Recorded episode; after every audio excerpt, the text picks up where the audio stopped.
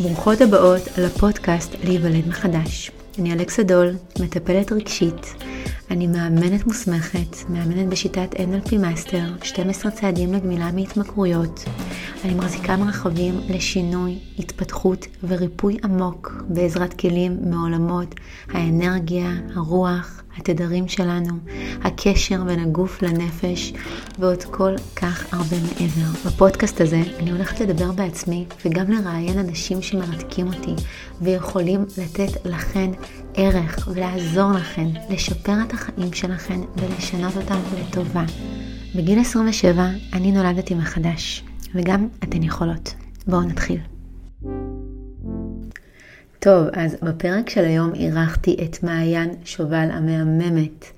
מעיין היא מרצה בנושאי נשיות וחוקרת מגדרית. היא מנחת מעגלים וסדנאות ומייסדת קבוצת אישה עוצמה בריאה. בפרק היום דיברנו על עוצמה נשית, על המחירים שנשים משלמות כשהן מוותרות על הזוהר שלהן ומפחדות להיות הן במלואן. בנוסף חשוב לי להוסיף אזהרת טריגר, בפרק של היום דיברנו על תקיפה מינית וכמובן שלאחר מכן הבאנו כלים והמון אור ותקווה. אבל אם יש פה מישהי שמרגיש שזה עדיין מוקדם לה מדי להאזין לפרק, כי זה נושא שעדיין מאוד מאוד כואב ואולי טרי, הכל בסדר, לא צריך, לא בכוח, תמיד אפשר לחזור לפרק הזה כשמרגישים הרבה יותר מוכנים. בנוסף, חשוב לי להגיד לכם שאת הפרק הקלטנו מרחוק דרך הזום. כמו שאתם יודעות, אני לא גרה כרגע בארץ, ואני מאוד מאוד אוהבת להעניק לכם את התוכן האיכותי ביותר, עם הכלים האיכותיים ביותר, עם ההקלטות האיכותיות ביותר, אבל אין מה לעשות, אני לא רוצה לדחות את ההקלטות האלה. אה, ואם אתן שומעות שהסאונד לא 100% ולא ככה באיכות גבוהה, מתנצלת מראש, אבל העיקר פה זה התוכן ולא המסביב. אז זהו יקרות שלי, שתהיה לכם האזנה נעימה. טוב, אז מאזינות יקרות וצופות יקרות, קודם כל ברוכות השבות לפודקאסט, לפודקאסט, להיוולד מחדש. Uh, היום בשונה מכל הפעמים יש לי אורחת ואני לא מקליטה את, הפרק לבד, אז uh, תכירו את מעיין שובל המהממת. היי. היי. uh, לפני שבכלל נתחיל ויש לי פה מלא שאלות והכנו uh, ככה פרק מדהים, ספרי לנו קצת על עצמך, מי את בכלל? מי אני בכלל, וואו. נראה לי שלפני הכל אני הפעם אגיד שאני אימא לשתי בנות, כי הרבה בשיחה שלנו דיברנו על נשיות והפרק הזה בטח גם יעסוק בזה, אז לפני הכל אני אימא לשתי בנות, מחנכת את דור העתיד. אמ, חוץ מזה אני הגעתי כזה לעולם מתוך מוזיקת הרגע והייתי מופיעה קצת ומסתובבת בעולם, ו... ואז אמ, אחרי הלידה של הבכורה שלי, אה, התחלתי לעשות מעגלי נשים וסדנאות ואני בעצם כבר שמונה שנים עובדת רק עם נשים, פתחתי קהילה גדולה בפייסבוק, קהילה סודית, שהיא כבר ממש שמונה שנים רצה, אני לא, לא עושה שם כלום, הן פשוט אה, משתפות אחת השנייה וזה קורה. וכן, ממש כמו דוקטורט, רק לא באוניברסיטה, על, על, עלינו, נשים, על הרגשות שלנו, על היחסים שלנו עם גברים, היחסים שלנו עם עצמנו, וממש אה, אני בזה לגמרי, אני, אני באמת מושיבה מעגלים וסדנאות ועושה הרצאות מדי פעם, ושיתופי פעולה מהממים, כמו אלה, ו... וכיף גדול, כן, כן, מבסוטה, love my job, hashtag, זה, אני שמה את זה ב story, love my job. זה נשמע, זה נשמע מתוך, ה, מתוך הקול שלך, ממש שומעים שאת במקום מדהים. Mm. והשאלה הראשונה שלי היא, האם במהלך החיים שלך הייתה נקודה שבה הרגשת שנולדת מחדש? זה מצחיק שאת שואלת את השאלה הזאת, כי בדיוק אתמול ישבתי עם חבר וניסיתי להסביר לו שנשים, ספציפית, אנחנו מתות ונולדות כמה פעמים בגלגול. Um, כאילו אני יכולה לראות כמה נקודות שבחיים, כמו נולדתי מחדש, או קיבלתי פיצוץ של השראה על החיים וכאלה תובנות שבאמת שינו אותי ממה שהייתי לפני. אז יש כמה כאלה, אני אגיד אותם ככה, בלי הסבר מפורט. יש את ה... כשנולדתי. אה, ואז כש... הגשמתי חלום ממש גדול ומופרך שהיה לי, אמ, והסתובבתי בעולם וטיילתי עם המשפחה של בוב מרלי, שזה כזה היה חלום שאמרתי, טוב, יום אחד אני אגשים אותו שאני אהיה בת 50, ותוך חצי שנה דבר הוביל לדבר, ובאמת יצא לי להכיר מלא מוזיקאים שהכי אהבתי והערכתי בעולם, וזה היה ממש כיף. שם משהו בי נולד מחדש. אה, נולדתי מחדש אה, כשילדתי את הלידה הראשונה של הבת הבכורה שלי, זה היה ממש כל ההכנה לקראת, ואיך שהיה אחרי, וכל מה שעברתי. אה, אני חושבת שכל אימא נולדת מחדש אחרי שהיא נהיית אימא, כאילו פתאום אנחנו כזה, who the fuck am I, וכזה הכל מחדש, ורגע להבין, נושאים שמאוד עניינו אותי פעם, פתאום לא מעניינים אותי, דברים שבחיים לא חשבתי שיעניינו אותי עם כל חיי, אז יש שם איזה לידה מחדש. ונולדתי מחדש לפני שנה כשהתגרשתי והתחלתי את החיים אה, כבר יותר משנה. וכזה בניתי לי בית ואני עם הבנות וממש נולדתי מחדש. אני עדיין בשלהי הנולדת מחדש הזה.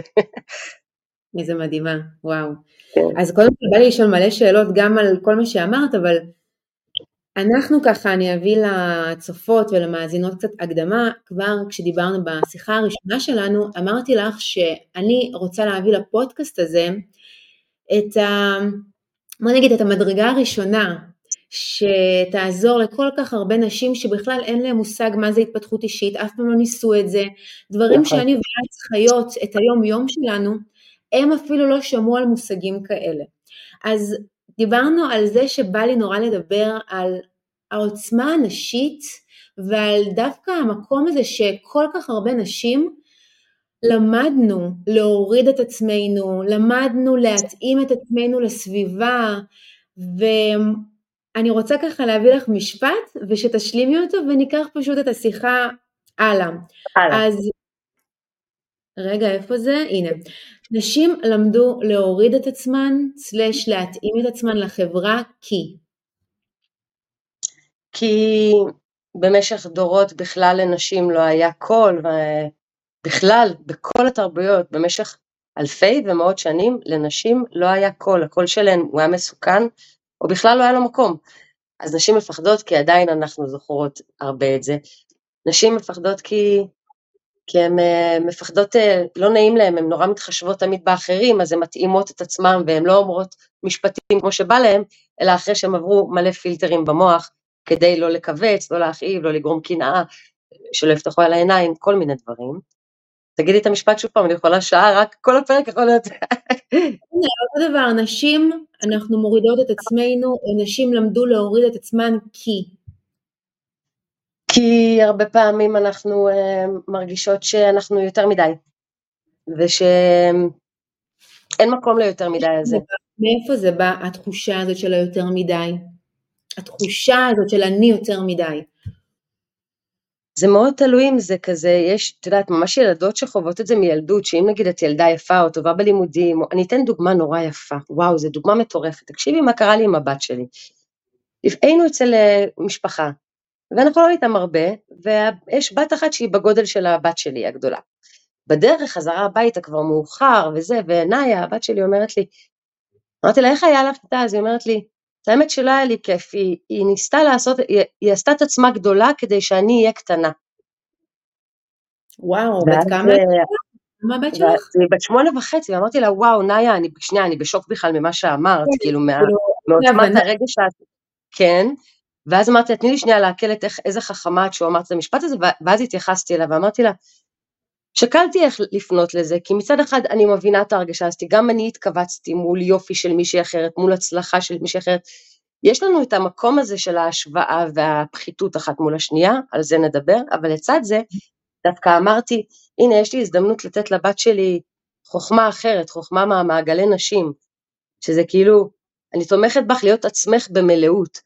אם אני תומכת בך להיות עצמך במלאות, אמרתי לה, אנחנו צריכות דווקא לאמן את האוזן שלנו להתרגש ולשמוח כשמישהי אחרת אומרת, אני ממש טובה בזה. כי האוטומט שלי הוא להתכווץ ולהגיד, אוי, איפה אני, אולי אני פחות, למה אני פחות, איזה נסיבות חיים, איזה גורל אכזר.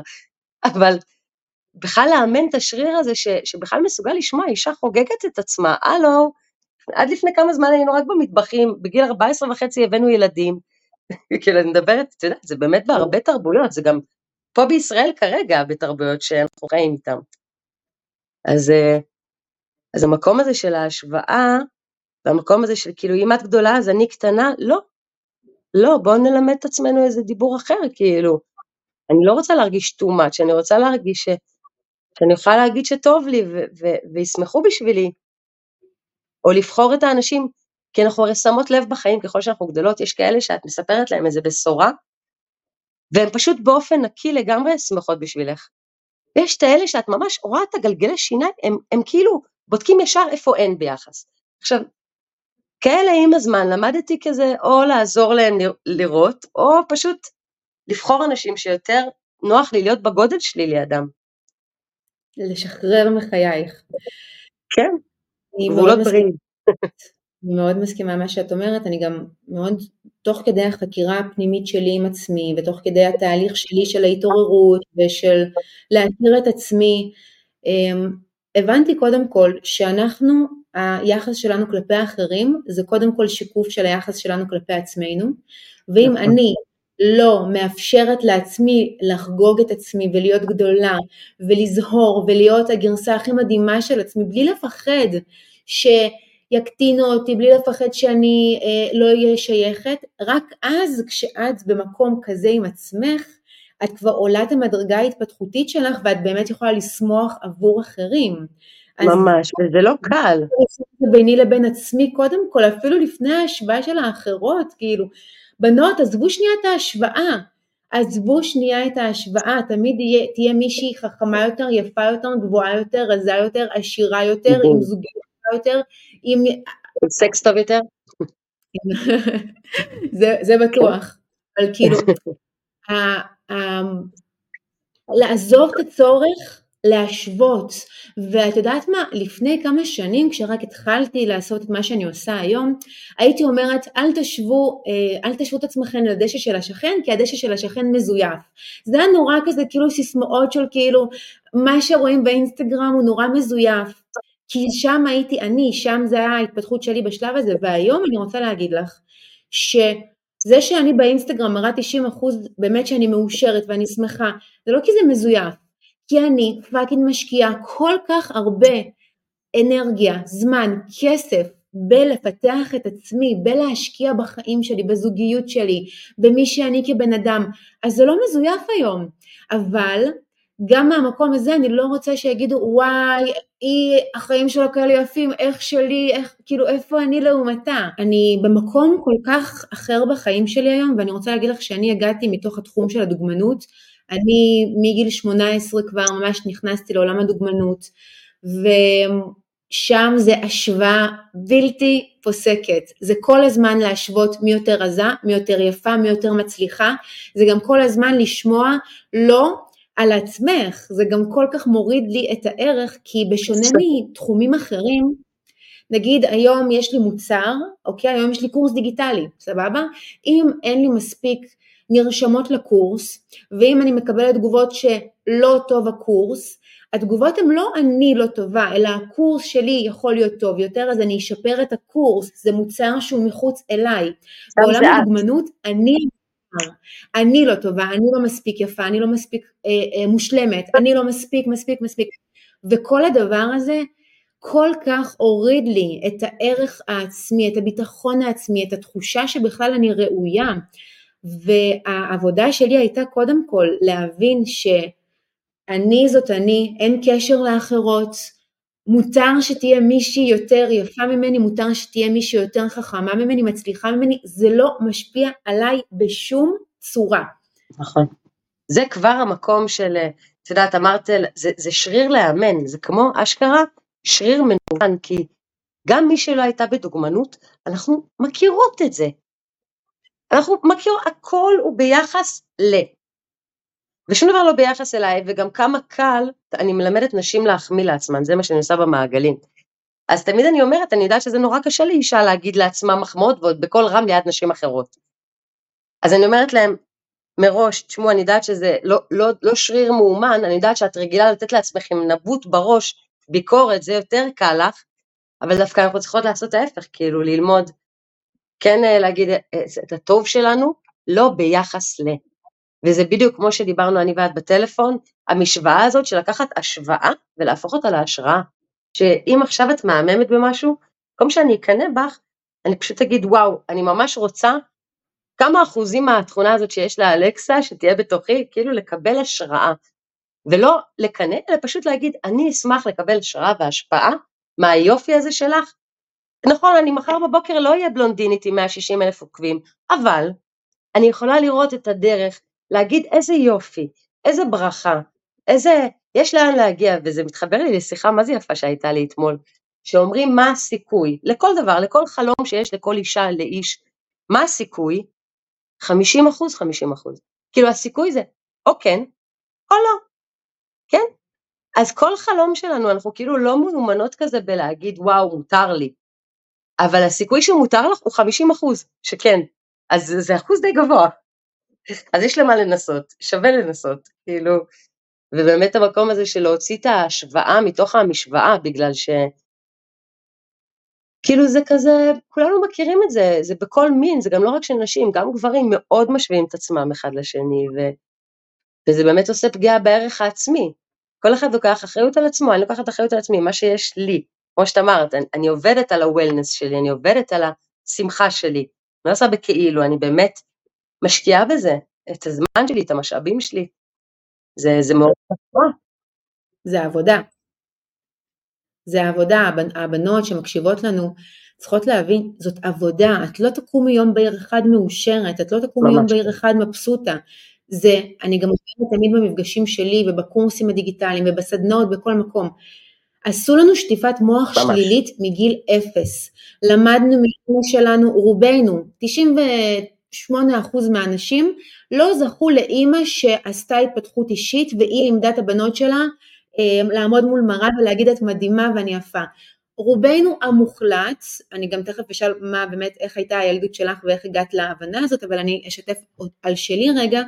אני גדלתי בבית של עולים חדשים, אימא שהייתה בפוסט טראומה, עד היום אפשר להגיד, אמ, כל החיים ראיתי אימא שמבקרת את עצמה, הורים שעובדים מאוד מאוד קשה, לא ראיתי איך לאהוב את עצמי, לא קיבלתי אף פעם דוגמה מוטלינג, לא היה לי את זה, ואני למדתי את הביקורת העצמית מגיל אפס, ואז אנחנו מגיעים לגן ולבית ספר ואחר כך לצבא, וכל הזמן זה מלמדים הרבה יותר לבקר את עצמנו, להוריד את עצמנו, אז כולנו עברנו שטיפת מוח שלילית, ומה שאני מלמדת ב, ב, בשיטה שאני פיתחתי ובחיים שאני עשיתי עם עצמי בתהליך הזה, אנחנו חייבים לעשות לעצמנו שטיפת מוח חיובית, ללמד את עצמנו, ללמד את השריר של המוח, ללמד את ה... להרגיל את עצמנו להסתכל על החיובי. ומה בדרך כלל הבנות אומרות לי? אומרות לי, תקשיבי, זה מרגיש לי מזויף כשאני מתחילה. עכשיו, ברור שזה ירגיש לי מזויף. זהו. בדיוק, כאילו, איך את יכולה, איך את מצפה שזה לא ירגיש לך מזויף אחרי ששלושים שנה את רק, אוי איזה שמנה אני, איזה מכוערת אני, איזה לא יפה אני, איזה לא טובה אני, פתאום להתחיל להגיד, האמת, אני מהממת, האמת, הייתי סבבה היום, האמת, וואלה, נכון. מגיע לי ומותר לי. זה לא קשור אפילו ללזייף את הדבר הזה, זה קשור ל... אם כל החיים עשית ככה, ברור שיהיה לך קצת מוזר פתאום לעשות את ההפך. וכן, אני בתהליך שלי ממש עשיתי, ממש המשפט של fake it until you become it, אוקיי? תעשי את זה, בהתחלה שזה ירגיש לך נכון. הכי מזויף, זה לא מעניין אותי. אבל ככל שפתאום יעבור חודש, חודשיים, שלוש, ואת כל הזמן אומרת לעצמך שאת טובה, זה הופך להיות חלק ממך. אני חייבת להגיד על זה משהו. זה, זה ממש... אני במעגלי נשים, אנחנו כותבים לנו כן. משפטי עוצמה כדי לתלות על הקיר. אמ, ואני הרבה מדברת על ה-fake it till you make it, אבל אמ, מה שאני עשיתי בכל מיני שלבים שונים בחיים, ממש חיווטתי לעצמי את המחשבה האחרת. הכי חזק ומה שלימד אותי וזה גם הצליח לי, זה היה כשרציתי ללדת בבית. אוקיי? זו בחירה שלא מתאימה לכל אחת, אני אומרת את זה בראש בכוכבית, הרבה מאוד חברות שלי ניסו, חלק הצליחו ללדת בבית, חלק עברו ללידות בית חולים. אני השקעתי חודשים לעשות פרוגרמין למוח שלי, אוקיי? שאני, הגוף שלי חזק, שאני כמו כל בעל חיים אני יודעת ללדת, שנשים עושות את זה משחר הימים. כל מיני משפטים לקחתי את המשפטים האלה ותליתי לי אותם על הקיר בבית. הבית שלי היה נראה כמו מוזיאון של משפטים חיוביים, אוקיי?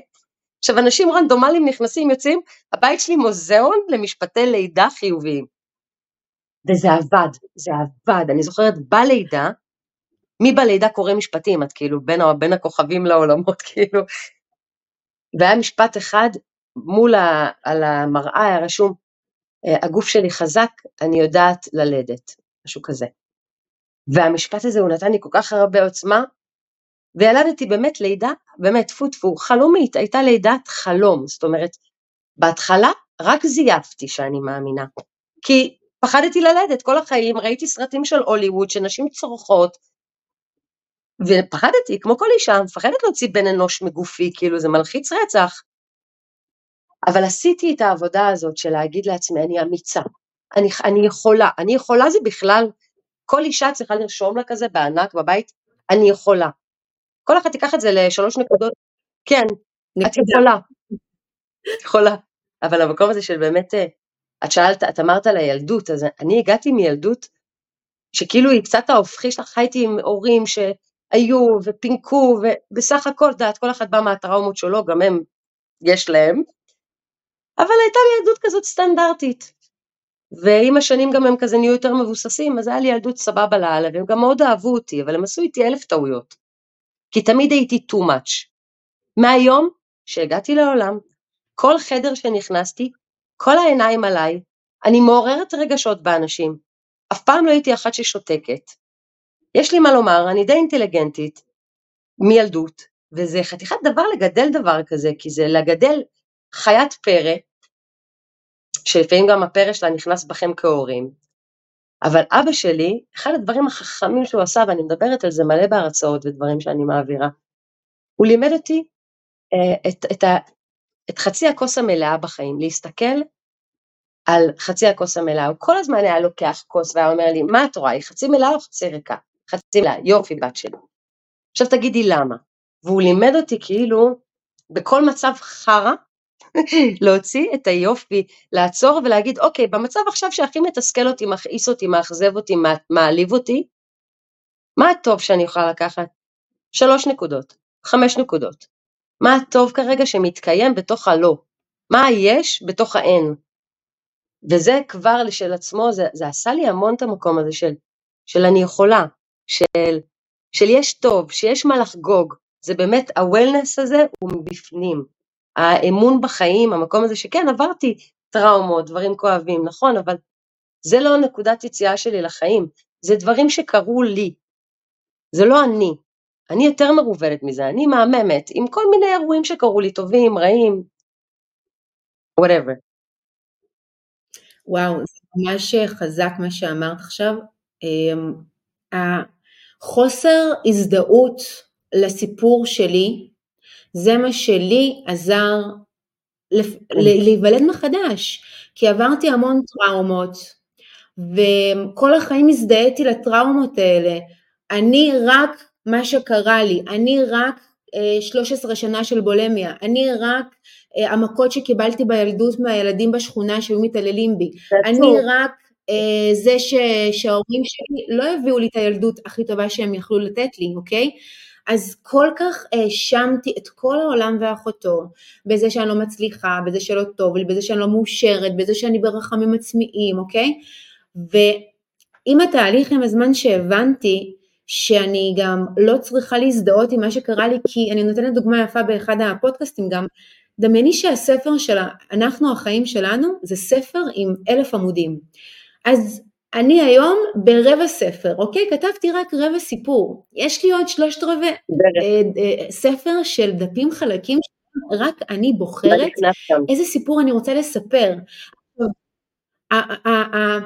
המספר דפים המסכנים האלה שהם מלאים ברע, הם צריכים להשפיע לי על כל הספר? מה, כל הספר עכשיו צריך להיות כל כך שחור? לא, אז זה מה עמודים בתוך ספר. תקשיבו המאזינות, זה... תקשיבו למה שהיא אומרת, זה, זה, זה, זה, זה priceless, זה שווה זהב. כי זה בדיוק על מה אני שמה את ה projector, על מה אני מסתכלת. כולנו עם הטראומות האלה, גם מה שאמרת כשאמרת את זה, זה היה לי עצוב לשמוע. כאילו יש גם מקום שצריך להתייחס לעצוב. עברנו דברים נורא קשים, כאילו הגוף הוא לא יכול להיוולד מחדש אם הוא לא עוצר רגע ומאשים ומתקרבן וכועס ואומר אלוהים למה, למה לי, לילדה הזאת זה לא קרה, למה הבאת את האסון הזה לי?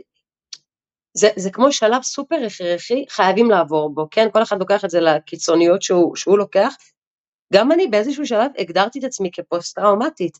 מאוד עזר לי כשיכולתי, שהיה לי טייטל, שהיה לי טייטל לדריכות שלי, ללחץ שלי, לחשדנות שלי. עצם זה שהיה לי איזה טייטל, פוסט-טראומה.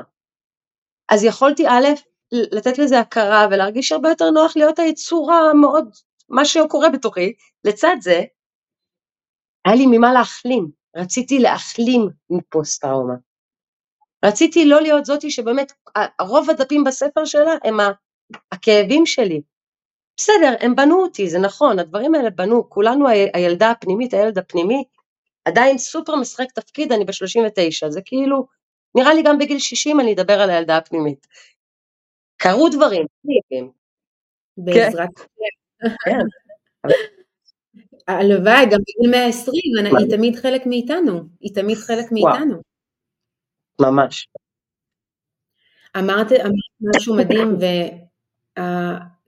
אחד כדי להגיע לריפוי הזה, חייב לתת מקום להתקרבן, להרגיש רחמים עצמיים, לבכות, לצרוח, לצעוק לאלוהים למה זה מגיע לי. מה קורה לרוב הנשים שסובלות? נכון. הן מדחיקות את זה. הן מעדיפות לא לגעת בתיבת הפנדורה הזאת, הן חושבות שאם הן ידחיקו את מה שקרה להן, אם הן ידחיקו את הרגשות שלהן, את הכאב שלהן, הוא לא ישפיע, וזה החרטא הכי גדולה בעולם, כי כל מקור הסבל שלנו זה זה שאנחנו לא מחוברות לילדה הפנימית, לא מחוברות לרגשות שלנו, ופה זה, אני רוצה גם לקשר את זה להקטנה העצמית הזאת.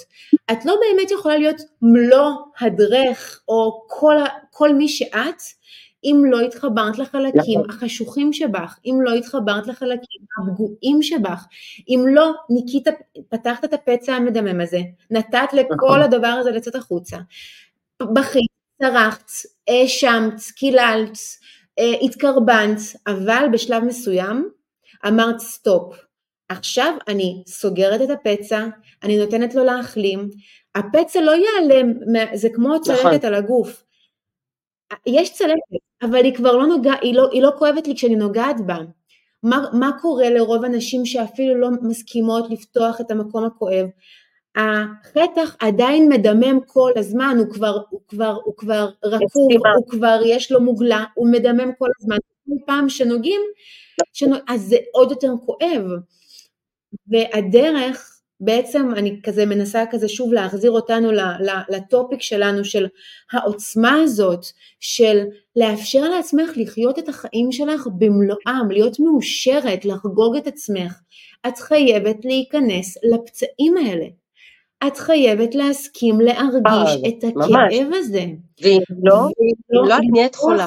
לא וזה מה שאנשים לא מבינים. שהם חולים, יש לי כאבים בגרון, יש לי כאבים באוזן, יש לי כאבים בבטן, זה הכל מה אני לא שומעת, מה אני לא רואה, מה אני לא מבטאת, מה אני מוחזק לי בבטן ואני לא... זה, הגוף שלנו הוא מפה כל כך טובה ל, ל, למקומות האלה שאנחנו לא נותנות לעצמנו מקום להתקרבן, כי הגוף הוא חייב לחוות פורקן של חוויה רעה. זאת אומרת, יכול להיות שאני חוויתי פגיעה מינית בילדות, שזה באמת מה שקרה לי, אבל באותם שנים אני הדחקתי את הפגיעה המינית שלי עד גיל מאוד מאוד מאוחר. זה רק עלה לי בגיל 16, אבל מה שקרה ועשיתי בחוכמה, או הנשמה שלי עשתה בחוכמה, זה שברגע שהצפתי את, את הסיפור ואת מה שקרה לי, לפחות את מה שאני זוכרת, אז פשוט התחלתי לדבר על זה בכל מקום, כי... ואז באמת העשייה הנשית שלי זה באמת לראות כל כך הרבה נשים, זה אחת מ... יודעת, מתוך שלוש, כאילו מתוך שלוש אחת עברה, זה סטטיסטיקות פסיכיות, אז עצם הדיבור על הפצעים שלי, של הלו את מקנאה בי כי את רואה שאני סופר משפיעה ומדברת בקול וזה, אבל את לא מבינה שכשאת פוגשת אותי את פוגשת גם את הילדה שלי שהיא עברה משהו ממש כואב וקשה, וצריך לתת גם לה יד, כי, כי אם אנחנו לא מתייחסות אליה, היא נהיית חולה, פיזית אני נהיית חולה.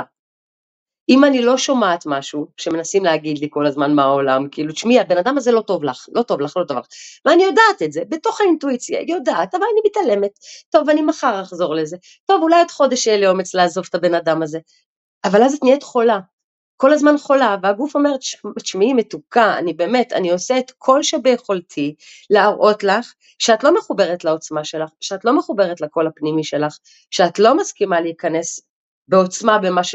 במה שלומך. אז אני קורס, אז אני מבקש שתתייחסי אליי, עד למצב שנשים מפתחות מחלות ממש קשות.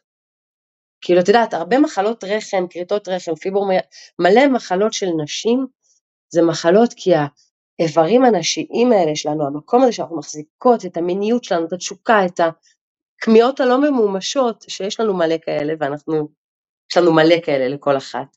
למקום הזה שאת לא מקשיבה לה, ואז פשוט הגוף הוא אומר, טוב, יאללה, ויתרתי עלייך כוס עמק, אם את לא רוצה, לא צריך, אני כאילו מנסה לי בכל דרך להחזיר אותך לעוצמה שלך, להגיד לך, תקשיבי לי, אני אלך איתך יד ביד.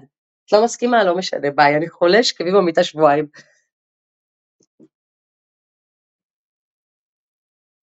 וואו, אז קודם כל אני...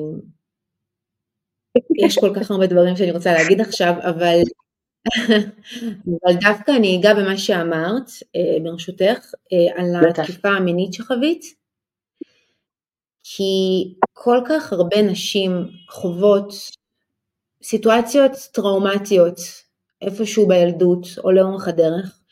גם אני חוויתי משהו אה, קשה בגיל 23, והחוויה שלי זה שכאילו הנשמה שלי, סוג של עזבה את הגוף שלי, כאילו נוצר okay. ניתוק רגשי, וממש התהלכתי אחר כך בעולם במשך קרוב לשנה וחצי, כאילו כמו, כמו מנותקת מעצמי לחלוטין, על אוטומט, בפוסט טראומה מטורפת, ולא ידעתי את זה בכלל, ואז אמ, יום אחד קרה משהו אמ, ופשוט כל החוויה חזרה לי, נזכרתי שזה קרה לי, ואז בזכות זה הלכתי לקואוצ'רית, ואז התחלתי גם לטפל בבעיות של ההתמכרות שלי להפרעות אכילה, וזה היה לופ אחד גדול, אבל שם באמת היה מין רגע כזה שהבנתי, וואו, הייתי מנותקת מעצמי כל כך הרבה זמן, וגם הייתי מנותקת מעצמי כל החיים בערך, מאז שהתחלתי עם ההפרעות אכילה, כי את לא יכולה באמת להיות מחוברת לעצמך נכון, כשאת פוגעת נכון. בעצמך ככה, את לא יכולה להיות מחוברת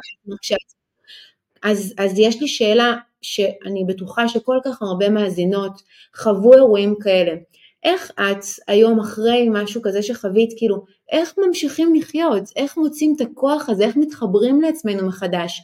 איזה, אה, מה את יכולה להגיד להם ש, ש, שיפסיקו אולי להזדהות עם הדבר הזה שקרה להם ו, ולתת לדבר הזה לעשות צל ענק על כל מי שהם. וואי, את השאלה של מה, מה אפשר לעשות כדי לצאת מזה, אבל דבר ראשון, עצם ההכרה, את יודעת, בגלל שאני עובדת עם אלפי נשים, אז אני, אז מבחינה סטטיסטית יש משהו בפשוט להבין שהעולם יש לו הרבה עיוותים, בהקשרים של מיניות יש בעולם הרבה מאוד עיוותים, והרבה מאוד דברים לא מבוסתים שקורים, ועצם הלהכיר בזה זה דבר מאוד מאוד כואב, אבל זה כמו חלק מאוד מאוד חשוב בריפוי. בהקשרים האלה של פגיעות מיניות או מקומות של אה, טראומה, אז הגוף הוא בוחר בשלושה מצבים לרוב, ה-FFF, freeze, flight או fight, כן?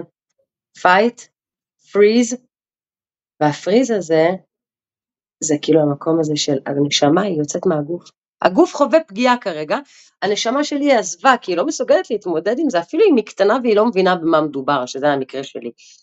אבל ואז באמת, המקום הזה של איך אני מרפאה פוסט-טראומה, או נותנת הכרה, כי החיים, את יודעת, מי ש... לרוב מי שעברה פגיעות היא באמת שחזרה מלא פגיעות, זאת אומרת, את אמרת, איך אני יכולה לאהוב את עצמי אם אני פוגעת בעצמי, זה משפט נורא נורא חזק, זה משפט לעשות ממנו ריל, כי איך אני יכולה לאהוב את עצמי אם אני פוגעת בעצמי, אין מישהו שלא מכיר את זה, נשים וגברים, וכולנו עושים את זה, זאת אומרת, אנחנו, יש לנו מלא מלא אה, הפרעות לאהבה עצמית, מלא מלא, אז התשומת לב הראשונה זה באמת לא להאשים את עצמי שקרה לי משהו טראומטי, ולתת לעצמי חמלה, ולהגיד לעצמי, אוקיי, הייתי במקום הלא נכון בזמן, זה לא באשמתי, אני לא רעה, אני לא מגעילה, אני לא לא בסדר, אני לא אשמה.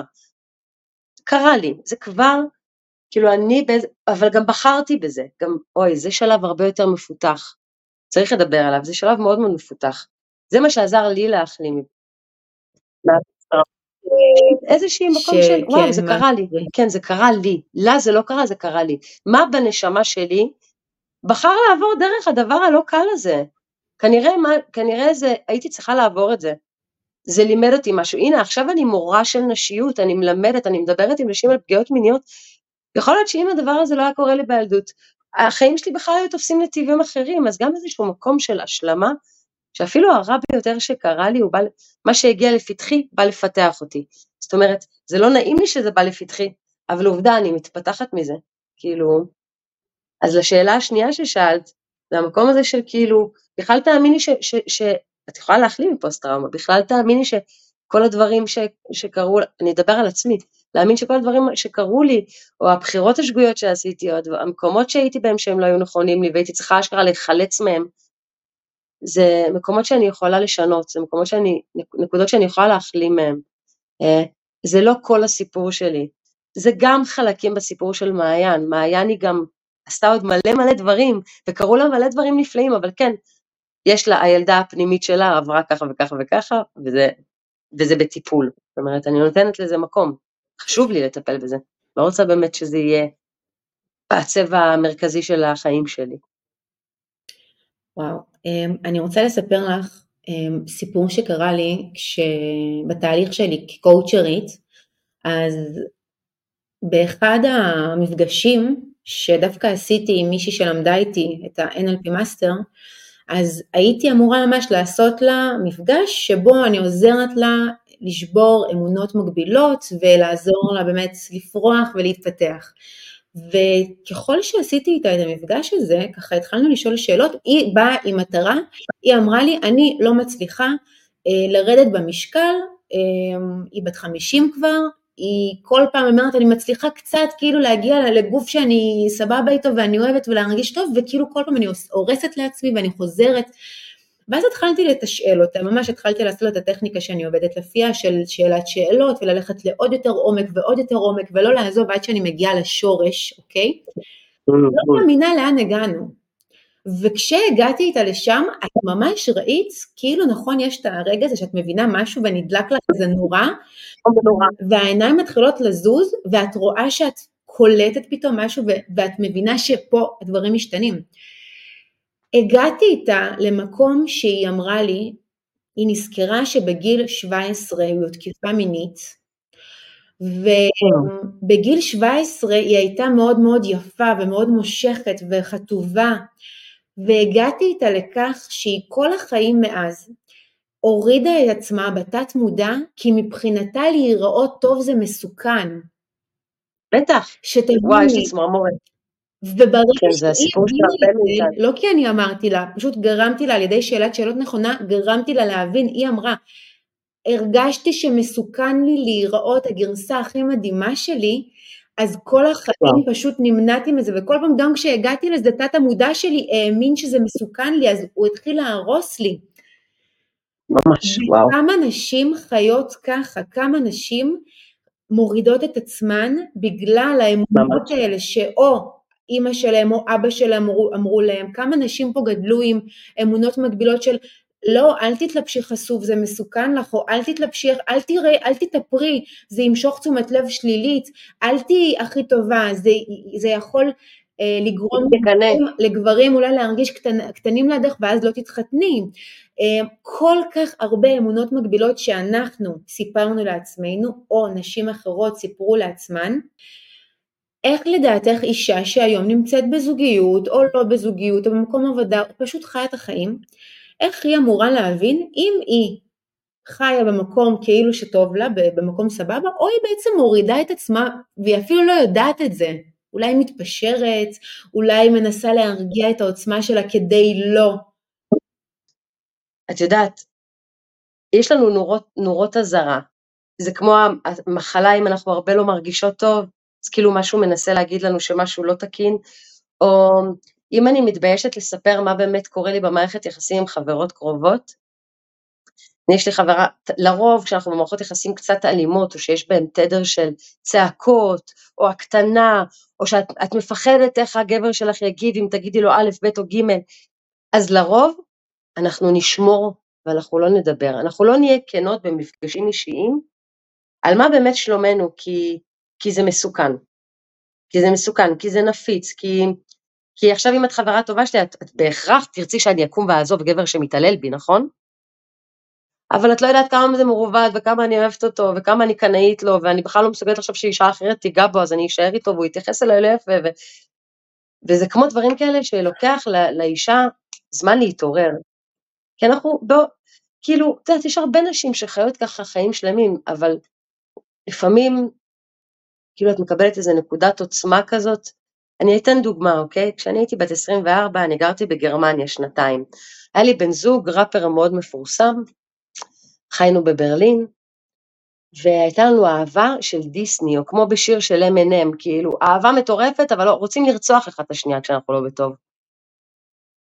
וכל כך אהבתי אותו, יא בעלה, אימא'לה, כמה אהבתי את הבן אדם הזה. נראה לי בגלגול חיים שלי הוא היה אחד שהכי אהבתי, כאילו, בערך. אבל הוא היה לא בריא, הוא היה קנאי ואובססיבי, והיינו מגיעים לריבים מה זה לא טובים, אבל לא הייתי מספרת. היה רגע שהיה לנו ריב, והוא היה הריב הכי גרוע בחיים שאפשר לדמיין, והוא תפס אותי, והיה לי סימן אדום על היד, והוא ירק עליי, והוא קילל אותי. ואני זוכרת שהלכתי לחדר ליד ואמרתי, מעיין, את אישה מוכה? את אשכרה, לא, לא, שנייה, מעיין, שנייה. את אשכרה בגלגול החיים שלך, את רוצה להיות אישה מוכה, זה הסיפור שלך. ואמרתי לעצמי, לא.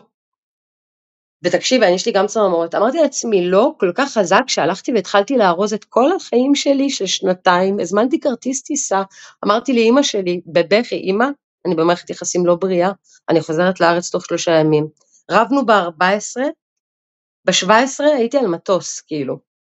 בוכים, עזבתי גבר שכל כך אהבתי, אבל פשוט זה היה קו אדום. עכשיו, באותם רגעים שאנחנו בוחרות לבחור בעצמנו, אף אחד לא איתנו, רק אלוהים, מי שמאמינה בו, ואנחנו. אז או רק אנחנו עם אנחנו, או איזשהו כוח כזה שאומר, תשמעי, יש לך הרבה נתיבים שאת יכולה לקחת את החיים שלך. אם את בוחרת להישאר במקומות האלה, את מראה לנו שאת מוותרת על החיים. את מראה לנו ש, שאת לא שווה, שאת מבחינתך, אין בך, אין, אין צורך כאילו לשמור עלייך, אם את לא שומרת על עצמך. וואו. אז זה בדיוק הנקודה שכאילו, אוקיי, הנה את אומרת אה, נקודות בהתחלה, מתי נולדת מחדש, זו עוד נקודה שנולדתי מחדש. עזבתי את הדבר שאני הכי אוהבת, בניתי חיים, למדתי גרמנית בשבילו. תכננתי להתחתן איתו, וקמתי יום בהיר אחד והשארתי חצי מהציוד שלי שם, ולעולם לא, אני כאילו 12 שנה לא הייתי בגרמניה. מטורף. כן? אז זה נקודות כאלה. אה, כל אישה מכירה את זה, שאת צריכה להתעורר, שכאילו מבקשים ממך, תשמעי, את מתעללת בעצמך. יש לי הרבה חברות, זה כאילו, זה נושא נורא כואב, כי יש לי הרבה חברות כרגע שהן נמצאות במערכות יחסים אלימות, ואני כל כך מנסה לעזור להן, אבל את יודעת, בסופו של דבר, זה הקלקה פנימית, זה כאילו כשאישה אומרת לעצמה, די, באמת, אני במצב כל כך חרא שיש, אני, יש לי חברות שהן במצב התאבדותי, כבר אובדני מרוב שהן, הן כבר נשחקו, כבר נגמר להן הכוח, תשו כוחותיהם, כאילו. זה מקום מאוד כואב, אני באה לתת תקווה לכל מי שמקשיבה לנו ומאזינה, של אמ, אם את מרגישה לבד, את מרגישה שאף אחד לא רואה אותך, שאת, uh, המצב שלך הכי קשה, אז דבר ראשון תדעי שהמצב שלך, כל אישה חמישית, שישית, אם תספרי לה באמת מה שלומך, היא, היא, היא תחבק אותך, היא תחזיק לך את היד, אנחנו לא לבד בזה, אנחנו כולנו נשים, עברנו הרבה הקטנה עצמית עד כדי ללמד את עצמנו מה זה להרגיש בגודל שלנו, זה לא דבר קל, זה לא האוטומט, כאילו, אז, אז לא להיות לבד עם זה, גם המעגלים זה לא דבר שבהכרח תמיד קל לי להעביר אותו, כי זה הרבה פריקה רגשית. זה להיות פסיכולוגית אה, באותו רגע לכמה נשים במרחב שאני לא מכירה אותן. אבל אני כל כך אוהבת את זה, כי, כי את, את מרגישה כמה את לא לבד, כמה הפגמים שלך בכלל לא שלך, ממי, בואי תחזיקי לי את היד, אני אחזיק לך, תשמעי, גם אני הייתי במערכת יחסים אלימה, תשמעי, גם אני עברתי פגיעה מינית, תשמעי, גם אני, יש לי פעמים שאני מסתכלת על מישהי ואני מרגישה כאילו, וואי, אני בחיים לא אהיה מושלמת כמוה, ביי להיכנס מתחת לשמיכה.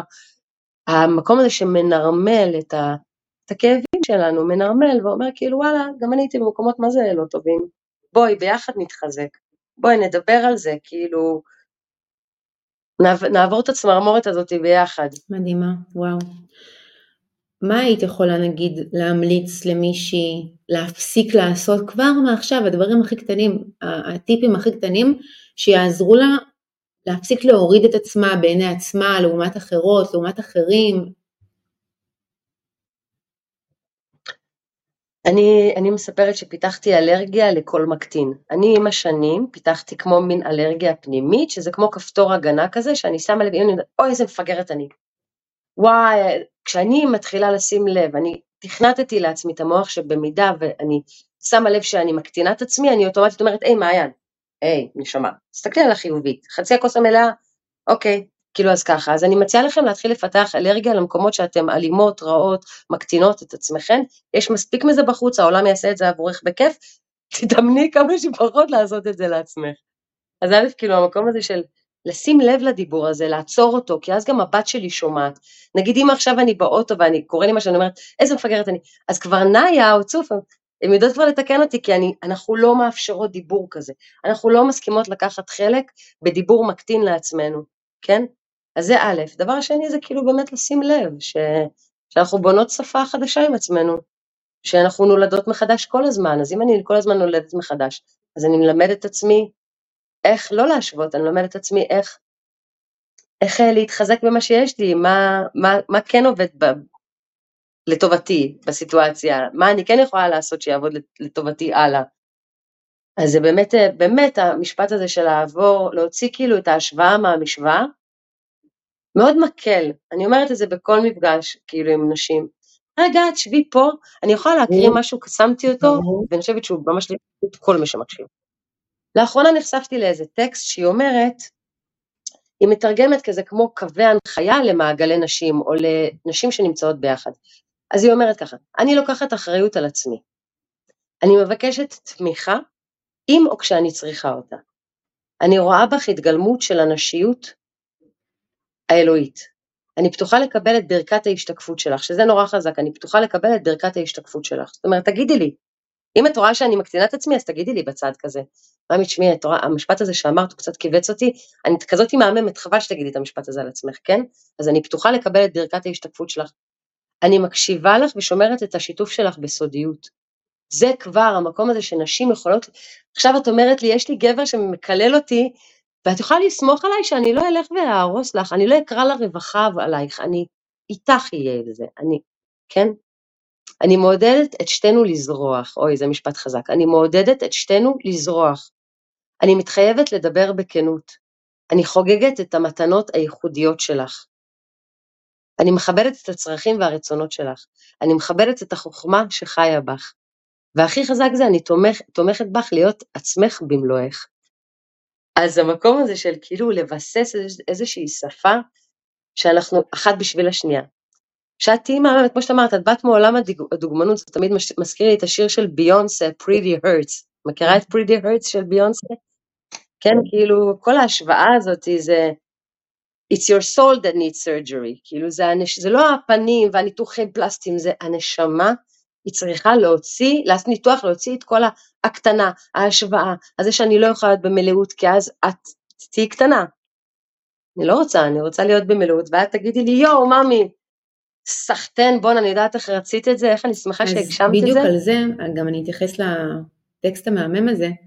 כל כך הרבה בנות באות ואומרות לי, תקשיבי, אני מתה למצוא חברה תומכת, אני מתה למצוא חברה מפרגנת, אין לי את זה במעגל שלי. הרוב נשים שבכלל הפוך מורידות, אין מה לעשות. אם אנחנו ניקח עכשיו, נסתכל על האוכלוסייה שלנו, 10 אחוז, אסתר ופרגנתי, זה נשים שעושות התפתחות אישית, הולכות למעגלי נשים, עושות עבודה עצמית, הן בעצמן מצליחות עם עצמן אז הן מפרגנות. 90 אחוז זה כן. נשים שמבזבזות את הזמן שלהן, שרק מרכלות, מקטינות, שרק נכון. עושות עין. אז אני דווקא, הטקסט המדהים הזה שאמרת, אני דווקא למאזינות ולמי שרואה אותנו, אני רוצה להמליץ, כמו שכבר דיברנו בתחילת הפרק, קודם כל תהיי זה עבור עצמך. קודם כל תהיי החברה של עצמך. קודם כל תקשיבי לכאב שלך בלי לשפוט את עצמך. קודם כל תחמי לעצמך, תמלאי אותך, תפתחי את המערכת יחסים הכי מדהימה עם החברה הכי טובה שלך, שזאת את עצמך, עם הבחורה הזאת שמסתכלת עלייך במראה. כי רק כשאת תהיי במקום הזה, את תוכלי גם למשוך לחיים שלך גם חברות כאלה, כי את כבר תדעי מי כמוך ומי לא. את תדעי למשוך בן זוג נכון. שהוא כזה, בלי לחפש מישהו שימלא אותך מבחוץ, בלי לחפש מישהו שיחמיא לך מבחוץ, כי את לא מחמיאה לעצמך. אז את גם לא תתפשטו על מישהו, כי כשאת מלאה בעצמך וכשאת החברה הכי טובה של עצמך וכשאת זוהרת את האור שלך, רק אז באמת החיים מתחילים להסתדר על הצד הטוב ביותר. וזה לא קלישאה. נכון. ואני רוצה ככה אפילו להגיד לך שגם אני היום, כל כך הרבה בנות אומרות לי, לא, לא עכשיו ישירות, אבל זה משהו שעולה נגיד במפגשים של, כן, אבל אם הייתי נראית כמוך, כאילו גם היה לי מאוד קל לא להשוות את עצמי, ונורא היה לי קל להתחבר לעצמי ולאהוב את עצמי ולעוף על הגוף שלי. זה עוזר לזכור שגם הדוגמנית היפהפייה הזאת, היא, יש לה ילדה פנימית, יש לה טראומות, יש לה השוואה, היא רוצה להיות יותר, היא מרגישה פחות. כאילו די, די למדוד את עצמנו ביחס ל... וגם לגבי החברות הרכלניות האלה. דבר ראשון, הושבתי נשים מכל הסקאלה. הושבתי נשים שבהתחלה אמרתי יאבאלה, כאילו, מה, מה, אני, מה אני אעשה איתה? כל אישה היא מהממת. כל אישה, בהינתן הת, התנאים המתאימים, כמו ציץ, כן? כל אישה שיש לה תנאים טובים ל... ל היא תוציא מעצמה יופי, היא לא תוציא מעצמה רכלנות וצרות עין. אז תחפשי נשים שיודעות להיות ככה. ותדעי שכל אישה יודעת להיות ככה, פשוט צריך, לה... עכשיו איך מוציאים את זה באישה? מחמיאים, מפרגנים, מתעניין, את מתעניינת לא ביחס לעצמך, ביחס, היי מאמי, היה לך את הפגישה הזאת, היה לך טוב, יופי מלכה, יופי מהממת שכמוך, איך אני שמחה לשמוע. ללמד את עצמנו להיות חברה טובה, כאילו למה, המחלה הכי גדולה בעולם כרגע זה בדידות, נכון? אומרים על זה, הצהירו על זה, שהמחלה הכי גדולה כרגע זה בדידות. אז מלא, למלא, למלא הן את החברות הטובות האלה שתומכות לכולנו, זה, זה לייצר, זה להסכים לייצר מערכת יחסים, זה להסכים להיות משמעותית, זה להסכים לדבר יפה לעצמך ואליה. זה, זה לימוד, אבל זה לגמרי, זאת אומרת, וגם לפתח אלרגיה לחברות רכלניות. כן, כן, כן, כן, אני עוד חברות, שממש, יש חברות שהצלחתי ללמד אותן שפה אחרת, גם נשים שבאות אליי למעגלים, הם יעידו שאצלי אי אפשר לרחל, לדבר uh, לשון הרע, אני לא אוהבת את זה, זה לא, אין לי עניין שתלכלכי על מישהי אחר כדי להרגיש יותר, uh, אין לי עניין עם זה, אני לא אוהבת את זה. אז, אז לפתח גם אלרגיה לזה, כאילו אני לא מסכימה לארח שיחות שמקטינות אנשים אחרים. לא, אם את רוצה לדבר איתי עליה, אני אשמח כאילו שת... זה לא קל, תשמעי, זה לא קל לנו, כי לא, אנשים אוהבות לדבר, אבל זה, זה לא ללמד את עצמך. אני רוצה להגיד לך שהטכניקות שאני פיתחתי נגיד בשביל לצאת מהאוטומט הזה, שגם לי היה את האוטומט של ההשוואה והכל, אז קודם כל גם אני, היום, אם אני עכשיו סתם, יש לי כזה זמן ואני באינסטגרם גוללת, אני אראה עכשיו דוגמנית של ויקטוריה סיקרט, התגובה הראשונה שלי, יואו, אני לא רזה כמוה, אני לא יפה כמוה, איזה מושלמת היא. ברור, זה קורה לי כל הזמן, ולכולנו. מה שאני עושה, זה במקום מה שפעם הייתי עושה, להתכנס עכשיו לרחמים עצמיים ולתת לה לוק מחשבתי הזה, אני עוצרת, נכון. אני אומרת לעצמי, לא, היא מהממת הכל טוב, גם אני מהממת הכל בסדר, זה לא נוגע אליי, הכל טוב. גם לי יש, למדתי גם מאוד לקבל את, את החסרונות שלי, את הגוף שלי, את הצלולית שלי, את הסימני מתיחה שלי, את כל דבר ש... גם אני מתמודדת איתו מול עצמי, והכי חשוב, גם למדתי לבחור את הסביבה שלי. לאו דווקא אפילו עכשיו בנות אומרות לי, כל כך הרבה נשים אומרות לי, אין לי בכלל חברות אפילו, אני, אני לבד פשוט לגמרי. אז אני אומרת להם, אני אומרת להם, גם אני, בתהליך שלי של הלידה מחדש, שעד גיל 27 הייתי במקום מאוד מאוד לא טוב, מוקפת כאילו חברים במרכאות, אבל המרגישה הכי ידידה בעולם, כן. מוקפת באנשים לא עושים שום דבר עם עצמם נכון. ורק הורסים את עצמם עם סמים ועם אלכוהול ועם מסיבות ועם רכילות ועם כל הדבר הזה וכשאני נולדתי מחדש זה ממש שם הגיע גם השם של העסק כי ביום אחד פשוט אמרתי די אני לא מוכנה לחיות ככה יותר אני לא מוכנה להוריד את עצמי לפגוע בעצמי והייתה כן. תקופה מאוד ארוכה של לפחות חצי שנה שבה הייתי פיזית לבד לבד לבד לבד לבד לבד ומה שעשיתי, לא התבכיינתי על זה שאני לבד, למרות שהיו ימי שישי ושבת שבאמת בכיתי כי הייתי לבד, אין מה לעשות. אבל הקפתי את עצמי באנשים וירטואליים שהפכתי אותם לחברים שלי. זאת אומרת, התחלתי להקשיב לפודקאסטים, התחלתי לשמוע הרצאות, התחלתי פיזית ללכת לסדנאות של נשים, ואז שם התחלתי להכיר עוד נשים שהן ב state of mind שלי. ואם את רוצה עכשיו למצוא חברות נכון. שיתמכו בך, שיקשיבו לך, שיראו אותך, אל תלכי למסיבות שעושים שם סמים ובנות בתדר נמוך. תלכי בדיוק, תמצאי איפה את כן. יכולה למצוא עוד נשים כאלה, ולהבין שהסביבה שלנו נכון. היא כל כך משפיעה עלינו, להבין שאם את עכשיו נמצאת בסביבה של נשים לא מפרגנות, אז יהיה לך מאוד מאוד קשה באמת לפתח את הזוגיות הטובה הזאת. ו... ברור. זה גם נדבק בך, זה הבעיה. התדר נדבק בנו, אנחנו 100% אנרגיה אז. תדר רע, נדבק בי. אם אני נמצאת ליד אנשים שמלאי ספקות, אנשים שיש להם תדר אלים או רע, וזה גם העניין, זה נשים, לפעמים אנחנו שוכחות שאנחנו שוכחות, אני באמת בכנות, אנחנו מדברות פה רק בכנות, אז אני אוהבת את זה. אני הייתי שוכחת מלא גברים, ולא הייתי לוקחת באחריות שוואלה, אני מתערבבת עם האנרגיה, מה אני יודעת על הבן אדם הזה שאני שוכבת איתו כרגע?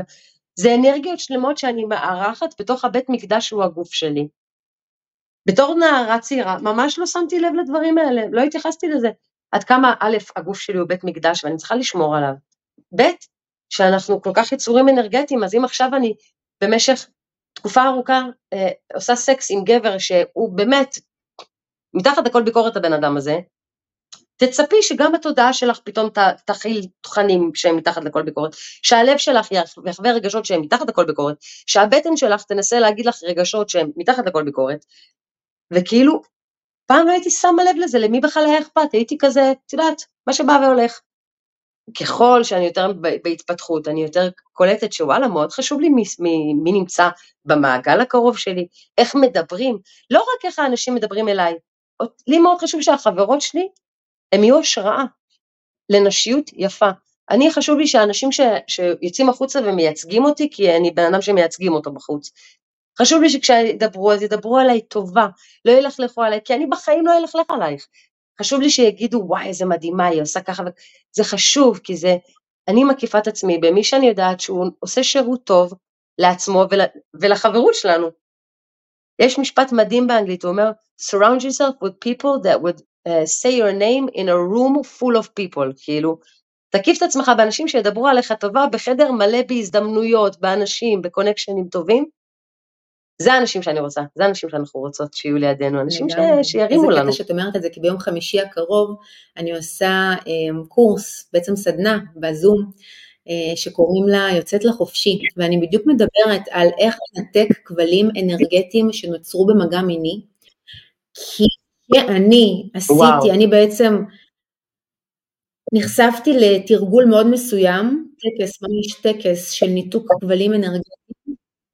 ראיתי, כן. באינסטגרם שלך, על שחרור כבלים אנרגטיים. תקשיבי טוב, כשאני עשיתי את הטקס הזה, ממש, אני בהתחלה נחשפתי אליו כבר לפני כמה שנים, ואני ברמת התפתחות שלי עוד לא אמרתי די, נו, כאילו, לא יודעת, הייתי בהתנגדות לזה, לא, לא, לא, לא עשיתי עם זה שום דבר.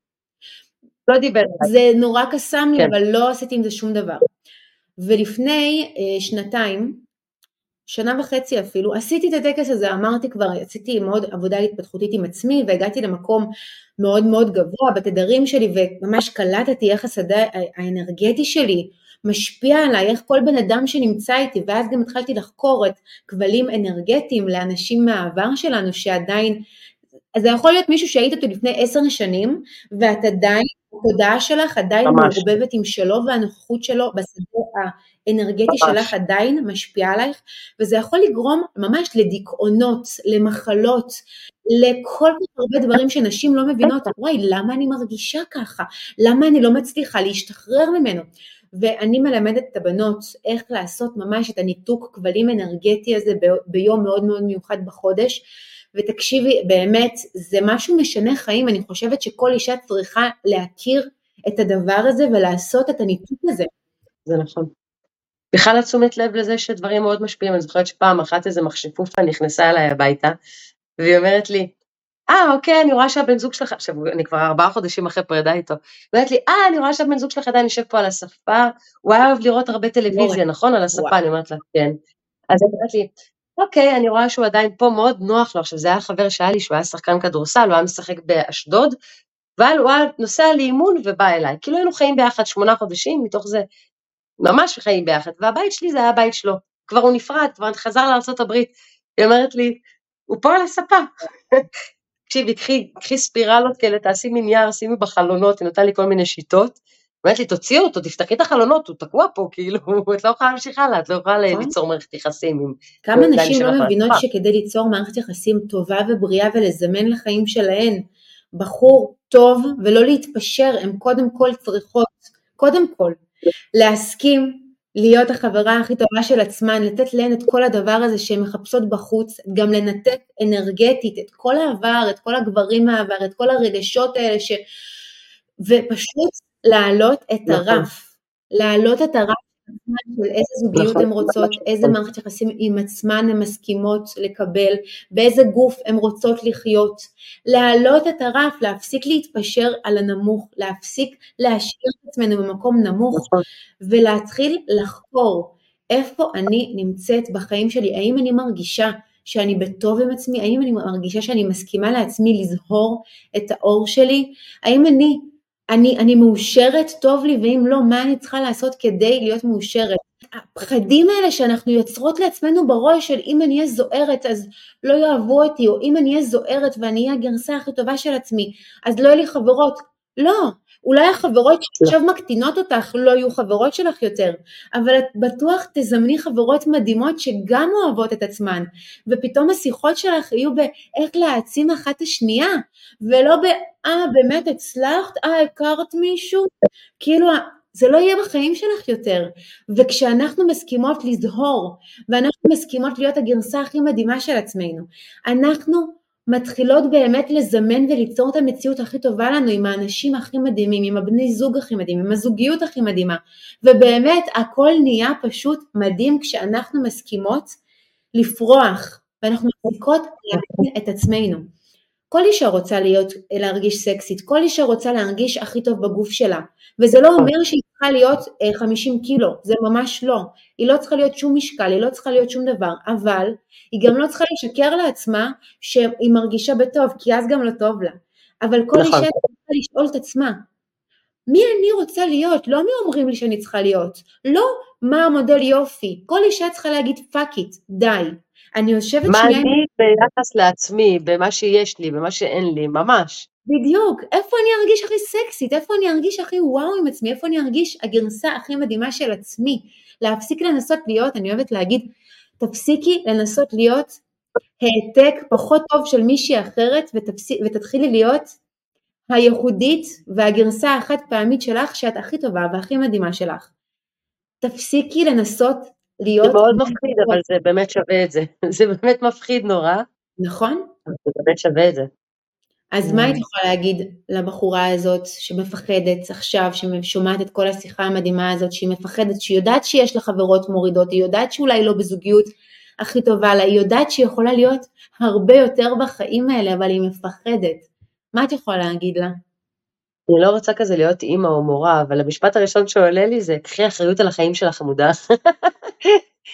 זה כאילו איזה מקום כזה של, אמ, תשמעי, גלגול קצר, אנחנו לא חיות פה הרבה זמן, יש לנו עם מה לעבוד, יש לנו... מה הסיכוי שתהיי מיליונרית? 50 אחוז כן. מה הסיכוי שתצליחי בכל שאת חולמת? 50 אחוז. זאת אומרת, כאילו, מה, מה יכול לעזור לך? תאמיני, תאמיני שגם אם, כמו שרבי נחמן אומר, אם קלקלת, תאמין שאתה יכול לתקן. ו, ובאמת, כאילו המשפט הזה שאמרת, מותר לך. אני מאמינה שכל אישה, גם עוד משפט שהיא צריכה לכתוב לה על הקיר, זה מותר לי. כי מרוב שניסו לתכנת לנו את המוח כל כך הרבה דרכים, אנחנו כבר לא זוכרות מה מותר ומה אסור. אני הייתי עסוקה בהמון שנים בצנזורה, כי בעצם פתחתי קהילה ענקית ומלא אנשים הקשיבו לי ודיברתי את האמת, הכואבת, הגסה. ו- ונורא הרגשתי שזה מפחיד, זה חשוף מדי, זה כמו להיות בן אדם מאוד מפורסם, ופתאום אתה, כולם מסתכלים עליך, זה קצת חטטני. ואז נורא נבהלתי והלכתי אחורה, ופתאום שתקתי וצנזרתי. אני אומרת, לא, אני כאילו, אם אני לוקחת אחריות על עצמי, באמת שלי בא לי לדבר, אני בן שאוהב לדבר. ויש לי מלא אמת להגיד שאנשים מפחדים לדבר עליה בקול רם, אז זה חלק מהשליחות שלי. אז, אז לקחת אחריות, אז כאילו אני לוקחת אחריות על זה. יש ימים שיותר. עוד משהו שמאוד לא חשוב, לא דיברנו עליו, המחזוריות שלנו. יש ימים שבא לך לחיות ואת מדהימה ואת זוכרת, ויש לך רעיונות טובים ואת מצליחה לעשות איזה טלפון שמקדם, ויש ימים שאת פשוט רוצה למות, והכל רע, וכלום לא עובד, ולא משנה ביי, והאישה, אחד מהדברים של לקחי אחריות על עצמך, זה תזכרי שאת יצור מאוד אמוציונלי, מאוד רגשי, יש לך סייקלים בחודש, יש ימים שאת בא לך ויש ימים שאת פשוט לא, ואז בימים שאת לא, אל תלכי נגד עצמך בקונג פו, כאילו, פשוט לא היום, תנסי מחר, קצת חמלה על עצמך, היום לא, אולי מחר, אולי עוד שבוע, אז כאילו גם אחריות אבל גם חמלה, חמלה, אז נכון, עדיין יש לי חברות רכלניות, אבל אני כבר שמה לב, היי, אני כבר שמה לב, אז אז אולי עכשיו אני אמשוך איזה אחת, שתיים יותר מהממות ויותר תומכות, ואז פתאום האלה פשוט קצת יהפכו להיות פחות רלוונטיות, כאילו תאמיני, תאמיני שאם שברת תוכל לתקן. אז זה מה שאני חושבת. את הגישה הזאת של לא לעשות דברים קיצונית, אלא בהדרגה. זה לא שעכשיו את מבינה את זה, אז את צריכה לעזוב את הבן זוג שלך, לעזוב את החברות שלך, ו... לפתוח עבודה חדשה, וכן. כן. כמוני נגיד, אני בן אדם מאוד קיצוני ולי זה מתאים, אבל... אני גם, אני גם, נכון, אבל לא תמיד. לא לא צריך, אפשר לעשות דברים בהדרגתיות, ואגב, היום, סוף סוף בגיל 30 למדתי את זה, שהרבה יותר טוב כשאני לא עושה דברים קיצונית, אלא אני עושה דברים בהדרגתיות. והמודעות הזאת, כמו שאמרת, לשים לב רגע, בכלל להיות במודעות לעצמי, אה, אני כבר לא לחלוטין ישנה בתוך איזה חלום אה, אה, חיים שאני ממציאה לעצמי, אלא אני מתחילה כזה להוריד את המשקפיים החשוכות, אני מתחילה לראות יותר מה קורה סביבי, זה לא אומר שאני צריכה עכשיו לעשות שינויים מקצה לקצה, אבל אני מתחילה שנייה לתכנן קדימה, לוקחת אחריות על החיים שלי ומתחילה לראות את הדרך שבה אני מתחילה לשנות לאט לאט את החיים כדי להגיע למקום הזה של סבבה לי, פשוט סבבה לי עם, עם עצמי, עם הגוף שלי, עם החברים שלי, עם האנשים, עם הימים שיותר טוב לי, עם הימים שפחות טוב לי, לא צריכה להיות מושלמת, אני לא צריכה להיות כלום, אני צריכה להיות מי שאני רוצה, לא מי שאמרו לי להיות, לא מי שאמרו לי לא להיות, עם כל האמונות נכון. המקבילות האלה, ו... וכן. עולים לי שני משפטים למה כן. שאמרת, שהמאזינות שלנו חייבות להכיר. יש אה, משפט שאומר, את את. כאילו, את בטית, לאט לאט, את את. אז כאילו בלי באמת הלחץ הזה, את את את את, כאילו עוד לאט לאט, לאט לאט מאמינה, תהיי כל מה שאת חולמת, לאט לאט, קצת אמון. ועוד משהו שעלה לי זה חברה שלי אורקה, שתמיד אני מזכירה אותה, שהיא זמרת מהממת ומופיעה בכל העולם והיא אישה מאוד מאוד חכמה, אבל לצד זה היא פשוט חברה מאוד טובה שלי. והיא מזכירה לי את הקצב שלי, והיא לא נותנת לי לרגע לשכוח שאני עילוי. זאת אומרת, אז לפחות קחי חברה אחת, תמצאי אחת, אחת, אחת, יש לי כמה ברוך השם, אבל תמצאי אחת, שהיא פשוט לא נותנת לך לרגע לרדת מכס המלכות שלך, או היא אומרת לך, איזה יום את בחודש? אה, את במחזור שלך? אוקיי, הגיוני שאת ככה מתוקה שלי, כאילו, קצת הומור, חברה שמכניסה הומור, שמכניסה, של כאילו את את, את עוד רגע זה קורה, אל, תהיי בלחץ, אל תתני לעצמך נבוט בראש, זה יהיה בסדר, את תהיי בסדר, את תהיי מהממת, זה הכל לכיוון טוב.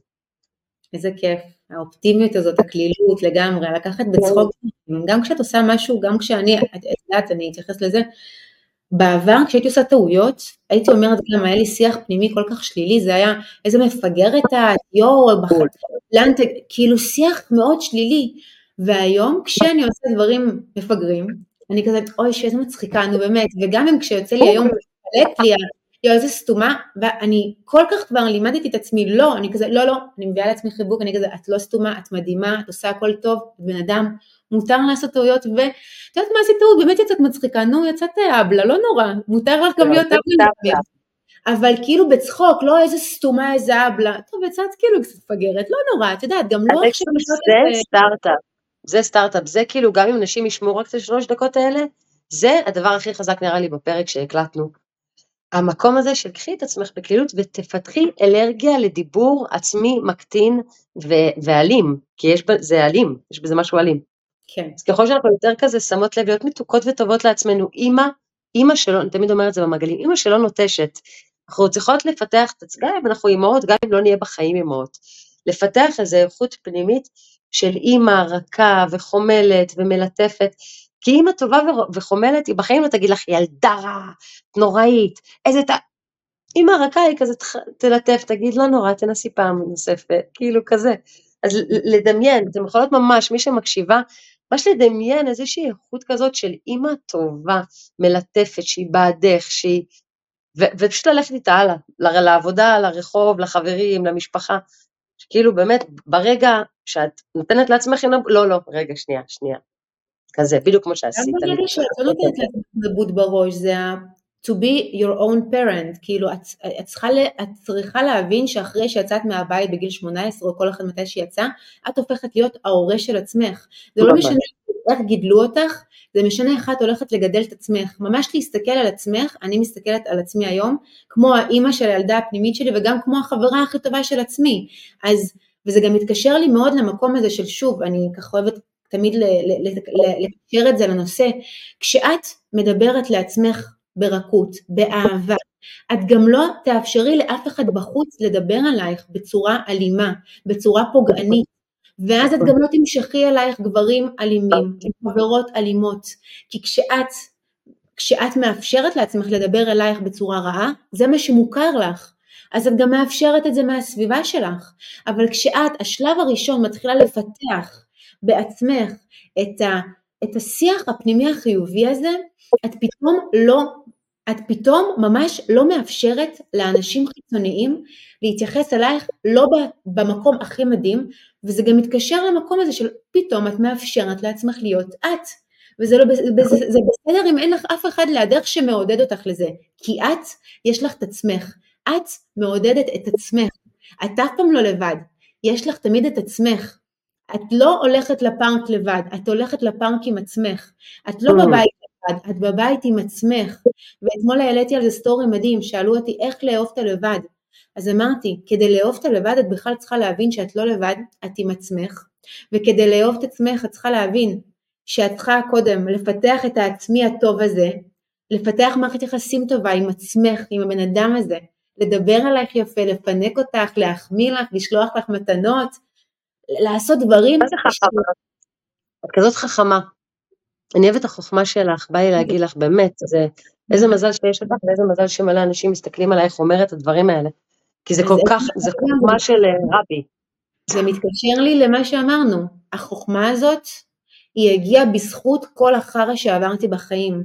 היא הגיעה בזכות כל החיים הורדתי את עצמי, כל החיים פגעתי בעצמי, כל החיים דיברתי לעצמי בצורה הכי נוראית שיש, כשכבר הייתי דוגמנית על על שטיחים אדומים בחו"ל. זה לא משנה איך אני נראית, זה משנה מה שקורה פה. אז מערכת יחסים המדהימה שיש לי היום, החוכמה שיש לי היום, הגיעה בזכות כל הדברים הקשים שעברתי. הפכתי את הכאב של העבר לדלק של היום, לחוכמה של היום. וכל מי שמאזינה לפרק המדהים הזה, אני רוצה ככה לסכם, זה לא משנה מה עברתם, תסכימו לקבל את הדבר הזה. עכשיו חשוב להגיד, זה שאת מסכימה לקבל את מה שקרה לך, זה לא אומר שאת מסכימה עם זה שזה קרה לך. זה כל כך חשוב לעשות את ההפרדה הזאת, להסכים לראות את העבר שלך, להבין שהוא קרה לך, להפסיק להתכחש אליו, זה לא אומר שאת מסכימה עם זה שזה קרה לך, זה לא אומר שזה הגיע לך, זה לא אומר שמי שעשה לך הוא לא צריך לקחת על זה אחריות, זה רק אומר שאת מפסיקה לשקר לעצמך שלא קרה לך שום דבר, מפסיקה לברוח מעצמך ואת מתחילה, אה, אה, קוראים לזה מיניות אפלה, אה, כאילו נשיות אפלה יותר, the dark energy, the dark, the dark femininity, כן. את מקבלת את הצללים שלך, את מקבלת את העבר שלך, וכשאת מקבלת את העבר שלך, וכשאת הופכת את העבר שלך לחבר הכי טוב שלך, אוי ואבוי, אנש, את לא מבינה לאיזה עוצמות את בכלל תגיעי, וזה מה שקרה לי. הפסקתי לברוח מזה, ומי שאני היום, זה כי אני קיבלתי גם את הצדדים המדהימים שבי, וגם את הצדדים האפלים שבי, החשוכים שבי, הכואבים רצח שבי, שעד היום לפעמים אני יכולה לבכות מהם. אבל היום אני כבר מחבקת את הילדה הזאת, אני אומרת, הכל טוב, זה הכוח שלנו היום. את לא לבד, אני איתה. ממש ככה. לא, לא, זה, זה באמת, פנינים מה זה חשובות, וואו, זה כל כך חשוב, זה כל כך מנרמל. זה כל כך מנרמל, זה כל כך נותן כוח, מה שאת אומרת, זה נכון. איזה חכמות אנחנו, סחטן עלינו. אני רוצה לשאול אותך שאלה לסיום ככה.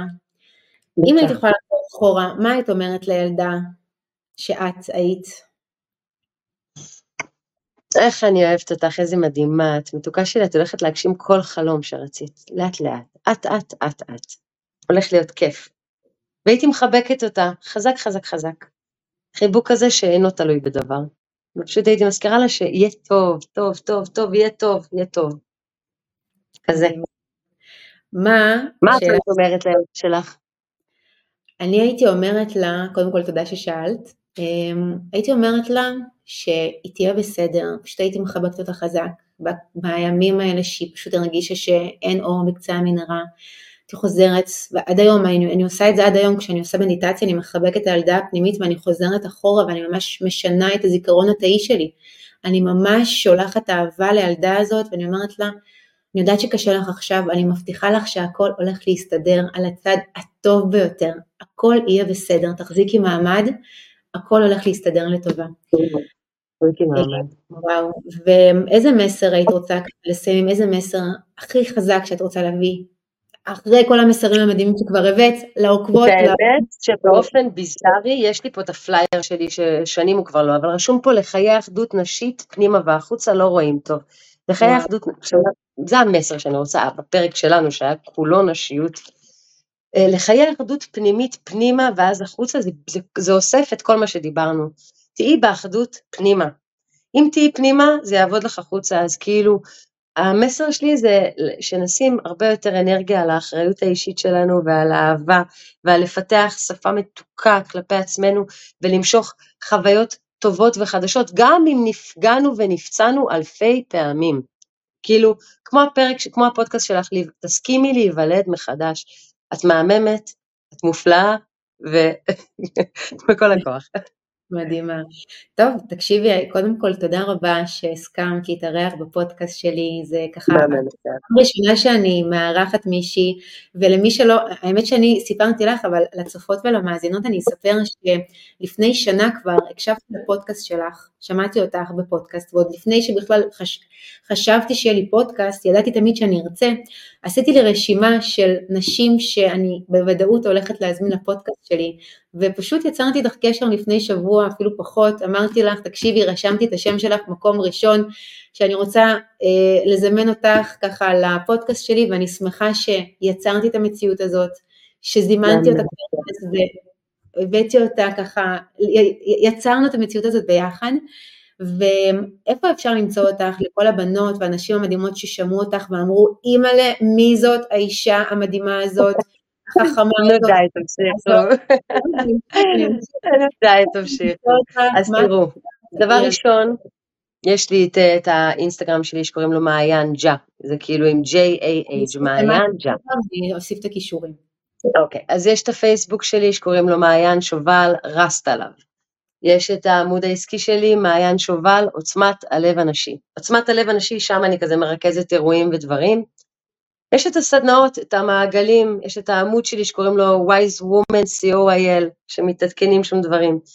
אמ, איפה אתם רוצות למצוא אותי, את תשימי את הקישור, ומי שרוצה, כמו שאת אז רשמת לך מעיין שובל ומצאת אותי, אז אתן מוזמנות למצוא אותי, ו- ובעיקר ממליצה לכם לבוא למעגלי נשים, בעיקר אם בחיים לא עשיתם את זה וזה מפחיד אותך רצח, אז את מוזמנת לבוא לקפוץ איתי למים, ואני שנייה לסיום אגיד שהיה לי כל כך כיף לדבר איתך, את כזאתי מיוחדת, ותודה שהזמנת אותי. וואו, וואו, וואו, איזה פרק היה לנו היום. אז הנה סיכום של כל הדברים הכי חזקים שצפו, למרות שלדעתי הכל היה כל כך חזק וכל כך מעצים ומלמד. אה, ממליצה לכם אפילו להאזין לפרק הזה שוב, כי כל מה שעלה וצף והפני חוכמה שהגיעו הם פשוט פרייסלס. אז דיברנו על החשיבות של להפוך את ההשוואה להשראה, להבין שההשוואה לאחרות לא תקדם אותי לשום מקום, להבין שזה גם משהו שהוא די טבעי אצל כולנו, אבל ההבדל בין נשים שככה יותר מאושרות, הם פשוט נשים שהחליטו להפוך את ההשוואה הזאת להשראה. ומקבלות המון השראה מאנשים שהן רוצות להיות כמוהן או רוצות שיהיה להן משהו דומה, אז הן בעצם הופכות את ההשוואה הזאת לדלק שלהן, גם להפוך להיות כזאת, גם בעצם להגיע למקום שהן יכולות להשיג את אותו הדבר ולהפסיק להשוות, להבין שזה לא מקדם אותנו. נקודה נוספת שדיברנו עליה זה לשאול את עצמי, מה הסיכוי שמשהו טוב יקרה לי? וכמו שמעיין המהממת אמרה, 50-50. צריך לכבד את המוח שלנו, להסתכל תמיד על חצי הכוס המלאה ולהגיד לעצמי, ממש לחזק את עצמי עם הצהרות חיוביות, להגיד אני יכולה, ולהסתכל תמיד על האפשרות הטובה יותר, שגם אני יכולה, אז 50-50 בנות. לעשות לעצמנו שטיפת מוח חיובית זאת נקודה נוספת, ממש לתלות משפטים אה, בחדר, בבית, לכתוב אני יכולה, אני ראויה, אני מדהימה. גם אני הייתי עושה את זה המון המון שנים לאורך הדרך, וגם היום יש לי בבית ככה, הם כבר לא פתקים גדולים מדי, אבל עדיין אני כותבת לעצמי לפעמים על המראה, או מדביקה פתק קטן בחדר ליד המיטה, שמזכיר לי שאני יכולה ואני ראויה והכל בסדר. נקודה נוספת שדיברנו עליה זה להבין שהדברים שקרו לי בעבר לא מגדירים אותי. הם רק חלק קטן מהסיפור שלי. התייחסנו כמובן גם לתקיפות מיניות והטרדות מיניות שנשים עוברות, או גברים, וכל כך הרבה נשים וגברים שעברו את זה, מגיעים למצב שהם ממש נגלים מעצמם, מאשימים את עצמם, הם נמצאים בסבל הזה כל החיים, כי הם לא עוצרים לרגע לפתוח את הפצע הזה, להוציא את כל הכאב, את כל התסכול, את כל העצבים, את הרחמים העצמיים החוצה, ופשוט אחרי שאנחנו מוציאים את כל כל כל זה, לחבק את עצמנו ולאפשר לעצמנו לעבור לפרק הבא בחיים שלנו, פרק חדש, מתוך חיבור לעצמנו, וגם לעבר הלא כל כך נעים שחווינו. להבין שהעבר שלנו לא מגדיר אותנו, אלא הוא רק חלק קטן בכל הסיפור המדהים שלנו. נקודה נוספת שממש אהבתי זה לדבר לעצמך בקלילות. אם עשית טעות, לשנות את השיח הפנימי מביקורת ושנאה והאשמה וככה להיות בשיח פנימי שלילי ואלים אפילו, אלא להפוך להיות בשיח חיובי וקליל ולצחוק על עצמך ולצחוק איתך אפילו. ממש לדמיין שאת כמו אימא ולדבר כאימא חומלת ואוהבת ונעימה ועדינה, ממש לעצמך, להבין שהילדה הפנימית שומעת תמיד. ונקודה חזקה מאוד שעלתה זה להבין שלפני שאת מתחילה לזמן מבחוץ, מבני זוג, מחברות, מכל אחד אחר מחוץ אלייך את מה שאת רוצה, אם זה אהבה, אם זה מחמאות, אם זה הערכה, קבלה, כל דבר, את קודם כל חייבת להיות הדבר הזה בעצמך. את חייבת להבין שאת אף פעם לא לבד, ויש לך את עצמך. והמערכת היחסים הכי חשובה שעלייך לעבוד עליה קודם כל, היא עם עצמך. זה לפנק אותך, זה להחמיא לך, זה לדבר עלייך יפה, זה לתת לך אהבה ומחמאות ותשומת לב, ופשוט להיות הדבר הכי מדהים עבור עצמך. כי רק אז את תוכלי גם למשוך את אותו הדבר אלייך. זהו יקרות שלי, איזה פרק מדהים היה לנו. אם אהבתם אותו, ואין לי ספק שאהבתם אותו, היה פה כל כך הרבה ריפוי לנפש, היה פה כל כך הרבה אור. ששפכנו על אירועים כואבים שכל כך הרבה מאיתנו חוו. אני מבקשת מכן, תשתפו את הפרק עם אנשים אחרים שחייבים לשמוע את הדברים הכל כך חשובים האלה. כי הריפוי של כל אחד מאיתנו יכול להגיע מחברה, מדודה, מאחות, וככה אנחנו באמת יכולים להשפיע על העולם ולהפוך את ה... לפחות את הסביבה הקרובה שלנו למקום הרבה יותר נעים לחיות בו. אה, וזהו, אנחנו ניפגש בשבוע הבא. אני אוהבת אתכן המון, תזכרו לאהוב את עצמכן. נשיקות.